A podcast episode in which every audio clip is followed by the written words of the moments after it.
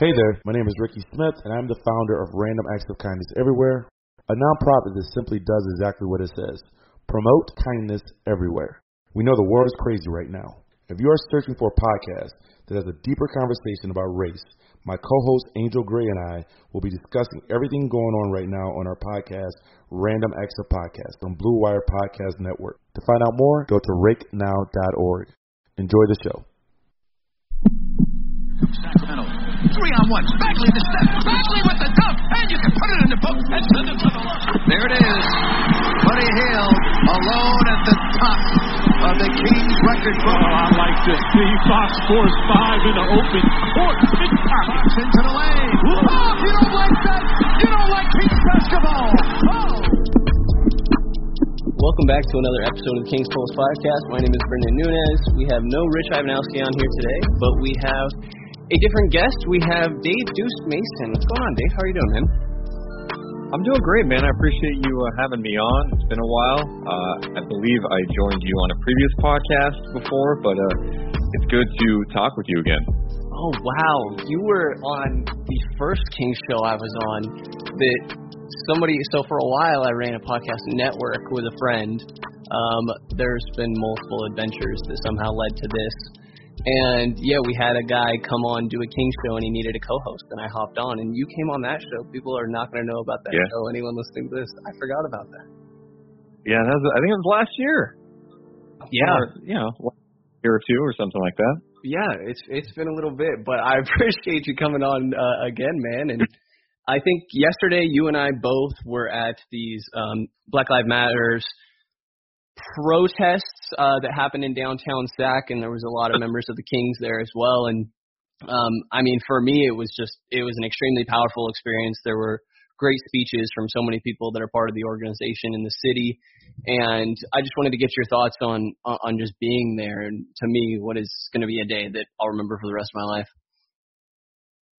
I, I think you nailed it when you said powerful. Uh, that's what I felt. Um, obviously, what's gone on, not just the last week, week plus, but we're talking about hundreds of years now. It, it just ne- it needs to stop. You know, we all have to be better. And like you, I wanted to be out there because I wanted to show my support. I don't want to be silent. You know, I want to keep learning and educating myself. And being out there, just seeing so many people in downtown Sacramento marching, you you felt it. You felt the emotion. Yeah. It, was just a, it was a really powerful day. It was it was great. I left feeling good that there could be some positive change in the future. And it's not going to be easy. It's not. Like you got to keep this momentum rolling, and you, it's going to be a long, long fight. But I think I was encouraged by what by what I saw yesterday. Definitely. I think that things are headed in the right direction. That I'm hopeful and optimistic that this will change the world um, in a better way long term. And there's no real easy segue off of that, um, but we're going to kind of get into your background a little bit. I've been doing a series that, by the way, any listener or if you have one, I've had terrible trouble naming this series, and I settled on a super bland and vanilla getting to know uh, which is so terrible, but that's what I've settled with. And you're up on this one. And usually the question I start with, Deuce, is what got you into basketball in the first place? Oh man, great question. Uh, I was young. I remember my first memories of basketball. I was five years old, and I saw this seven foot monster dunk a basketball, and for whatever reason, it attracted me to the game, and that was Shaquille O'Neal when he played in Orlando. And growing up, it was like Shaq and Penny. I wanted to watch them all every game. You know, anytime they were on NBC on uh, those Sunday afternoon games, I'd want to watch them, and that really drew me to the game. And you know, I had a lot going on in my life as a kid with, you know, my dad being in and out of prison, kind of a wild home life, and sports to me was just a distraction. And it was comforting to watch these athletes do unbelievable things. So I would say, yeah, I was, I was five years old, 93. 1993, I, I just remember watching Shaq and Penny, and I was obsessed with Shaq as a kid. I know some Kings fans are like, "What you like Shaq growing up?" No, it's I, I didn't like him when he went to the said Lakers. Orlando, but I Shaq. did. Yeah, you're good. I said Orlando, and I got to be honest, man. I was the kid uh, in Carmichael, growing up, going to Schweitzer Elementary School, and I was wearing Shaq Orlando gear. Like I was, I'm telling you, I had Shaq books, I had Shaq everything. Uh, I was obsessed with with the guy, and that's what drew me to the game. Interesting. Okay, and like you said, you're from the area, so that eventually just led to you uh, following the Kings. Yeah, I think you know, as a kid, you know, when you're really young, you just you fall in love with players first, and then you kind of select teams. And as you know, I grew older. It was falling Mitch Richmond, and then you know later on, never forget fifth grade. It was '98, '99. Jason Williams, right? That that squad, and we were all obsessed with Jay Will and C Webb and what they brought, that excitement they brought, the flair they brought to the court, and it, it really made me fall deeper in love with the game because we had never seen anything like it. And I've talked to so many people outside Sacramento about this, broadcasters from Mike Breen to Kevin Harlan uh, to former players, and they all reference those teams, those Kings teams, as some of the most entertaining teams that they've ever watched. And that, I mean, that says something. When Kevin Harlan, I talked to him a couple of weeks ago. I was working on this series that should come out. I don't know when, a few months from now. But anyway, and he was saying that Jason Williams was his favorite player to watch during that time. And we're talking about, yeah, Kobe was Kobe Bryant was playing in the NBA. We had a lot of great players, but Jason Williams captured the attention of the NBA world, and he captured my attention growing up. Yeah, understandably. And and did you always sort of have an idea in the back of your mind that you know you wanted to make a job out of sports for yourself? I knew I wanted to be in media. I had this obsession with wanting to, whether it's be on TV, uh, sports broadcasting. I would call, I would listen to the radio all the time. I would call DJs and request songs and try to talk to them. I used to call Good Day Sacramento, uh, the TV station in town, and try to talk to Gary Gelfand, who was doing sports at the time. Um, and I remember I, they would transfer me over to like Marcus Allen, and he'd pick up the phone and here's an eight, nine year old kid trying to ask him questions about TV. And then uh, as I got older, I started to realize, man, I really want to do this. And so, yeah, I, I, I fell in love, and the, and the Kings were starting to get really good at that point, right? As we start moving into the early 2000s, we're talking about prime years for me as I'm in middle school, going into high school, and I was just dead set on I wanted to work as a sports broadcaster. I was obsessed with sports radio. I'd call sports radio shows as a kid. I would take a tape recorder out, record myself doing play by play. I just had this mindset that I was going to get into sports broadcasting. Yeah, and my understanding is you were very active in chasing that. I mean, is it correct that you were an intern at KHTK when you were 16? Yeah, 16. I got lucky, you know, and I used to be on this message board that no longer exists called kingstalk.com. Someone on there knew someone at KHTK, and I kept bugging them. like, I, I want to intern so bad, and I kept getting pushback. You know, you can't intern until you're 18. You got to get college credit. I kept bugging, kept bugging. Eventually, they let me come in, and I was 16 years old. I'd go in after school. Uh, the first show I ever was a part of was uh, the nine to midnight show at the time. They had a nine to midnight local show called Monty Till Midnight, and I interned on there, which just included me just being quiet, understanding like I'm 16 years old. I'm not really supposed to be here. They're letting me, so I'm just going to be quiet. I'm going to observe. I screened phone calls that came in, and then you know, as I kept interning there, my role kind of expanded where it'd be like, okay, instead of doing nine to midnight, I would do a four to midnight shift. So I would screen calls on the rest of the shows and you know, I, I, then I, I kind of earned trust, and they allowed me to learn some other things. But yeah, I just kind of bugged, bugged, bugged, and was lucky enough to get that opportunity. Yeah, I mean, definitely got to do that sometimes. And and what were some of your experiences there? And then also, uh, I believe that you were a uh, an anchor for a local TV station for a while, right? Yeah, my experience at KHTK. I mean, I I by the time I graduated from high school in 2006, um, I got hired on part time as a board operator, so I was controlling the microphones and commercial breaks and music and all that stuff. But I was just pumped up because it was like my chance to get in the door. I was going to call work up. I eventually got full time over at KHTK, which allowed me to work behind the scenes on this old morning show called The Rise Guys. the Rise guys eventually got an opportunity to work at a new sports station in San Francisco. I interviewed for a job down there to be their producer, and I went down there for a year, came back, started working at KHTK, and I got more on-air opportunities. And eventually got paired with Jason Ross, and that's really where I felt my career started to um, go in the direction I really wanted to go. I wanted to be on air. I wanted to do a talk show. Um, so that was a lot of fun. We did that with Jay Ross and Morgan Ragan for a few years, and then KHTK ultimately decided that uh, they needed a boost in the morning, so they moved me and Morgan to the morning show with Carmichael Dave, and that show just didn't click, just didn't work out, and they uh, decided to let us go, uh, me and Morgan go, and that was uh, a, a tough time, but it also put things in perspective, and I was like, okay, what are we going to do? We got to dust ourselves off, we got to figure it out, so we launched a podcast, and then the TV thing happened kind of, it was a bizarre way. Like they reached out right after uh, I got let go from KHTK and they said, Hey, would you have any interest in doing TV? Would you like to try out? I'm like, yeah, I've definitely been interested in doing TV before. So I tried out. It went well, and then I started doing Good Day Sacramento, and it allowed me to uh, get that TV experience. Because sometimes in this business, you get labeled certain things. You're you're a radio guy, or hey, you're a TV. You you, haven't done TV before. You got to go to all these different markets. My path was a little bit different. That was fine, and I did the Good Day Sacramento thing, and I enjoyed it. It was an opportunity for me to show my person personality a little bit.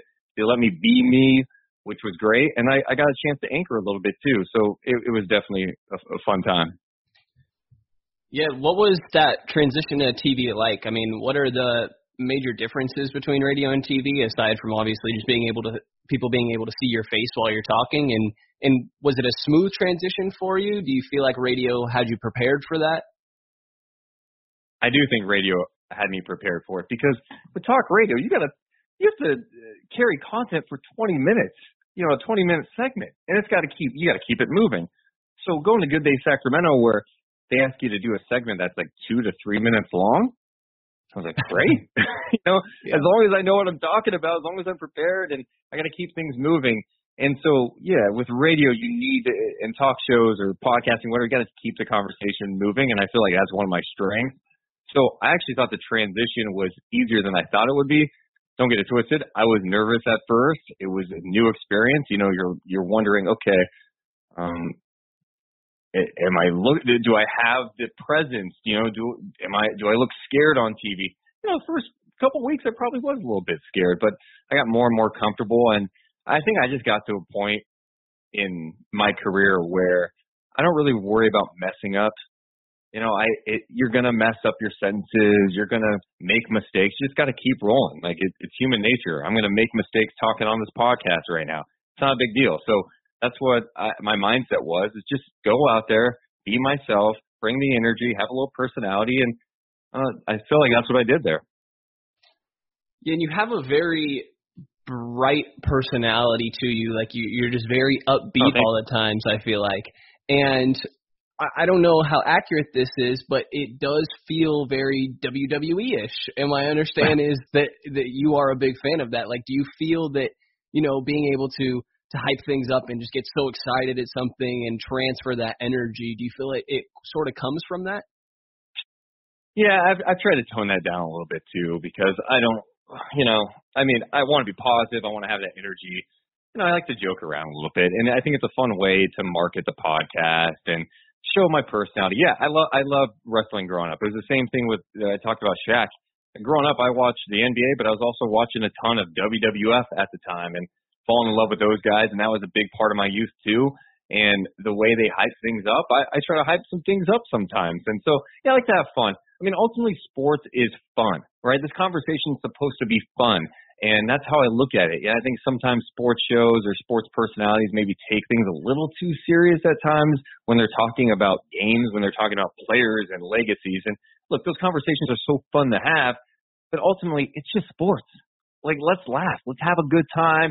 We can be serious. We can learn something. We can laugh. And I think those are the most important things.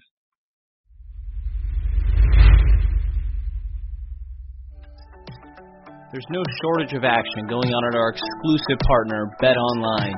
NASCAR is back, and Bet Online has hundreds of other games, events, and sports you can get in on. You can still bet on simulated NFL, NBA, and UFC events 24 7, or you can participate in a $10,000 Madden Bracket Challenge, a March Madness style NFL simulation tournament you can enter for free. And live right now on BetOnline's YouTube channel, you'll find an exclusive interview with ex-Chicago Bulls Ron Harper, Horace Grant, Bill Cartwright, and Craig Hodges to discuss the Michael Jordan documentary on what they're calling the Final Dance. Visit betonline.ag and use promo code BLUEWIRE to receive your new welcome bonus and check out all the action. BetOnline, your online wagering solution.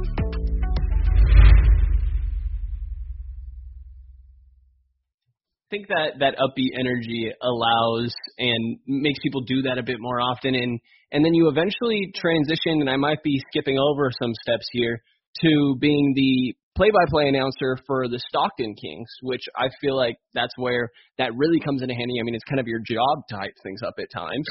Um, how did that opportunity present itself? Well, when I was still at KHTK, I also got hired on by the Kings in 2013 to be executive radio producer. And eventually, I, you know, after years, after the KHTK thing ended, I was still doing Kings, but it was kind of a seasonal, full-time seasonal gig. So I was doing that and Good Day Sacramento. And eventually, uh, the Kings asked to bring me on full-time year-round. So that's why I left Good Day Sacramento because I wanted to pursue that opportunity. You know, that included doing radio stuff, digital stuff, a whole bunch, like a lot of different things and I, I enjoyed that. So when I found out the Reno Bighorns were going to relocate to Stockton, I thought, look, I got to put my name in the hat to see if there's an opportunity. I knew that they were going to have some sort of broadcast digitally, uh, sometimes on TV too. So I went to the president of the team, John Rinehart, and said, hey, I would love the opportunity. Let me know. I'd love to talk about it. A couple months went by, didn't hear anything, and then someone uh, with the Kings reached out to me and said, "Hey, you know, do you think you're ready for this? We want you to do it." And so I said, "Absolutely."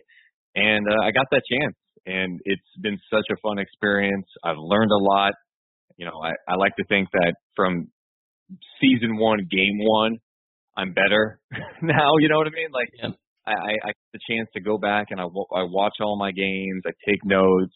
I try to break things down. I'm aware of the things I got to do to get better. And I've loved it. It's been so fun. The G League's fun.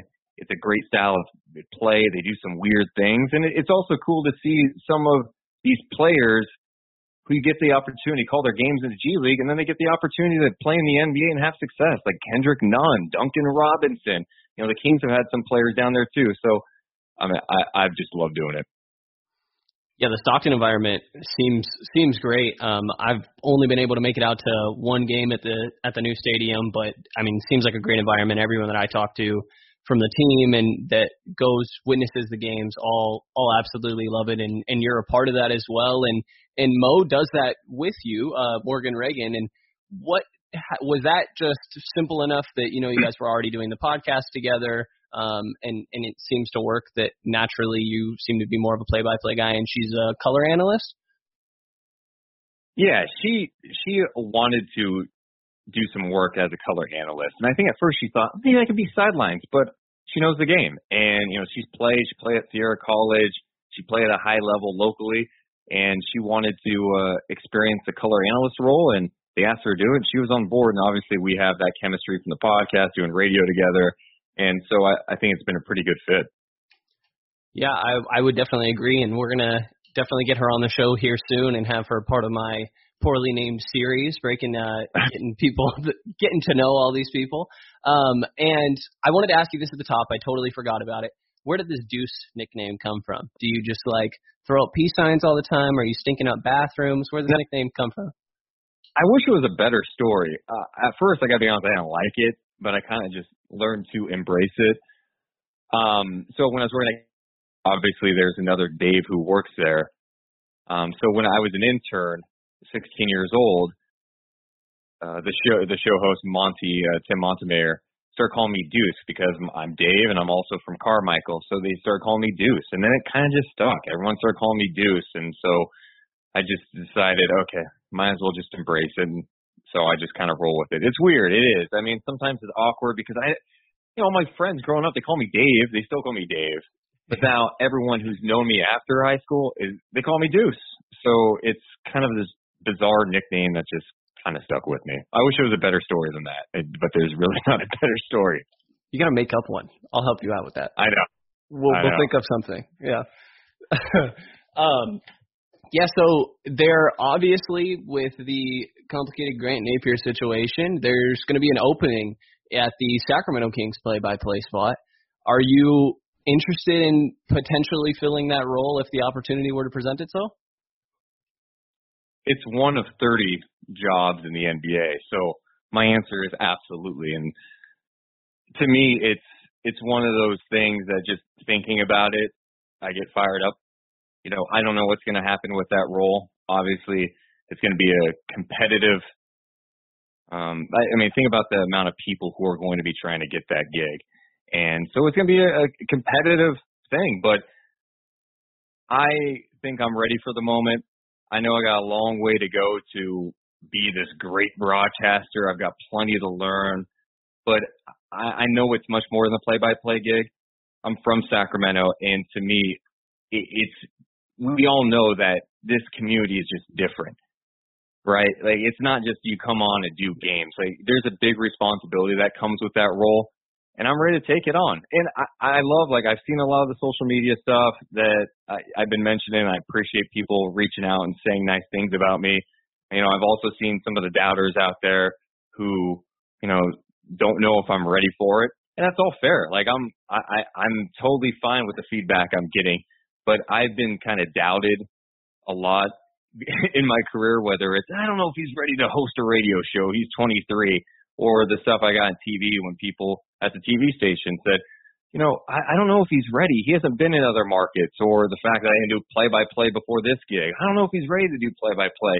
And I like to think that I have shown the ability to do these things. So my path is different. I understand I don't have 25 years of calling NBA games, but I think I could grow into it. And um, we'll see. Ultimately, how I look at it is whether it's me or someone else, I know my time will come, whether it's in Sacramento or elsewhere. So I'm optimistic. Like I, I, I love this career path. I love calling games. I love talking sports.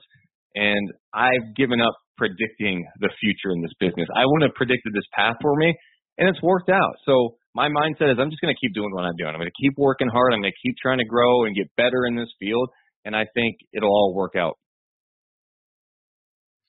Yeah, I'm definitely an advocate of you taking the job, man. I think that there's a part of I mean, getting to grow with the announcer almost um, that that I think would be great. And obviously, you have some experience, like you're saying, from being from the area and everything. I'm I'm all for it, man. I'll do my best to pro- uh, promote Oh, it. And Look, it, I, I appreciate it seriously, and I- it's, a lot of people are saying nice things, but like, no matter who gets it, the person's going to be talented. Like my guy Jason Ross is a guy. I Jason Ross is one of my best friends, and he's a true professional. He's called NBA games. He called Sacramento Monarchs games. He still calls Sac State games.